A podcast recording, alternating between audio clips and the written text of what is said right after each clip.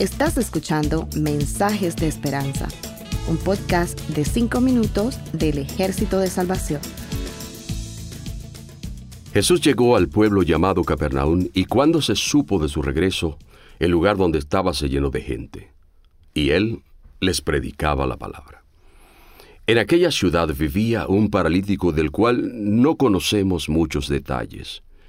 No sabemos si el hombre nació con esa condición, o si ya de adulto contrajo alguna enfermedad o tuvo algún accidente que lo dejó inmóvil. Tampoco se menciona si había escuchado hablar de Jesús. Lo cierto es que alguien relacionado con él supo de la llegada del Señor y decidió hacer algo para tratar de ayudarle.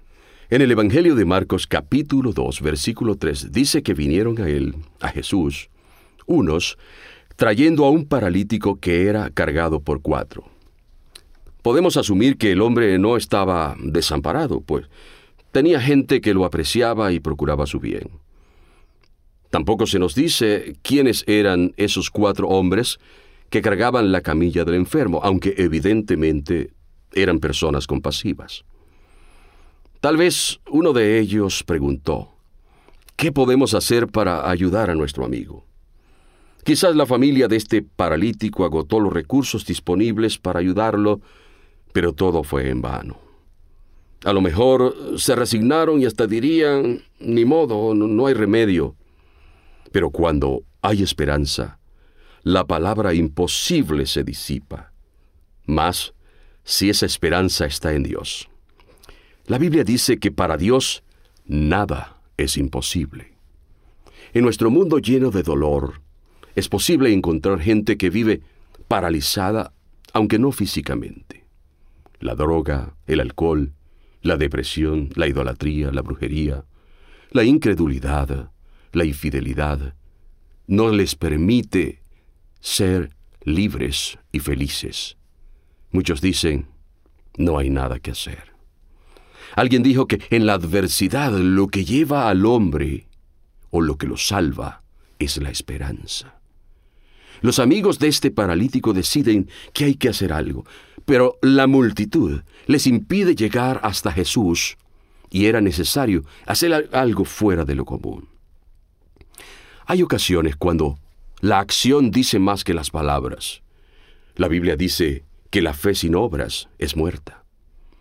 El verso 4 nos dice que no podían acercarse a Jesús a causa de la multitud. Esa multitud representaba obstáculos. Era como para desanimarse. Los obstáculos matan la esperanza de muchos, apagan la fe de otros y fomentan la duda y la desilusión.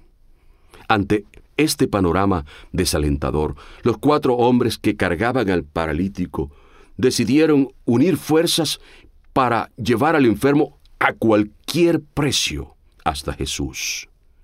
La multitud podía desanimar a otros, pero no a estos cuatro bienhechores anónimos. Fue entonces cuando miraron hacia el techo. Tal vez uno de ellos dijo, Subámoslo al techo, abramos un boquete y bajémoslo por allí. Leamos el versículo 4. Y como no podían acercarse a él, por causa de la multitud, descubrieron el techo de donde estaba Jesús, y haciendo una abertura, bajaron el lecho en que yacía el paralítico. ¿Se imaginan las reacciones de Jesús y de la multitud? El versículo 5 dice que al ver Jesús, la fe de ellos dijo al paralítico, Hijo, tus pecados te son perdonados. Podemos pensar que estas palabras de Jesús han debido desconcertar al paralítico y a sus cuatro amigos. Muchos creen que un enfermo o anciano no tiene nada de qué arrepentirse, pero Dios mira el corazón. Quien no reconoce que el principal problema del ser humano es el pecado, no puede entender la acción inicial de Cristo al decirle, tus pecados te son perdonados. Es necesario entender que cualquier sanidad física siempre tendrá carácter temporal y al final la muerte llegará. Por eso Jesús, después de declarar libre de sus pecados al paralítico, decidió honrar la fe y la decisión de aquellos cuatro creyentes anónimos. En los versículos 11 y 12 dice que dirigiéndose al paralítico dijo, Levántate, toma tu lecho y vete a tu casa. Entonces él se levantó enseguida. Amable oyente, ¿hay alguna situación en tu vida que te paraliza? ¿Deseas ser libre en este día? No, no importa la situación que puedas estar enfrentando en este momento, tú puedes llevarla a Jesús. Tal vez haya algún familiar, o sepas de alguien que necesita ser llevado a Jesús para ser libre.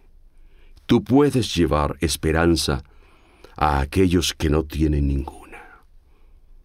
Dios te bendiga. Oremos. Padre nuestro, Dios eterno, te alabamos por tu grandeza y tu misericordia.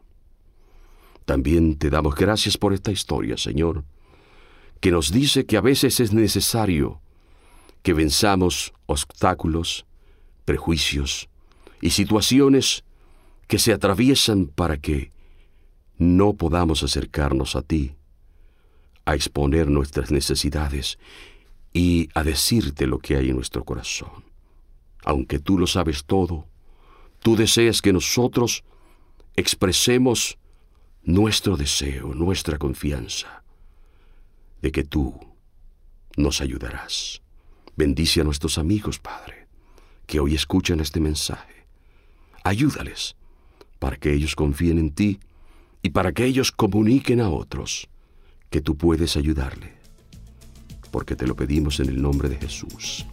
Amén. Gracias por escucharnos. Para conocer más sobre nuestros programas, por favor visita salvationarmysoundcast.org. Dios te bendiga.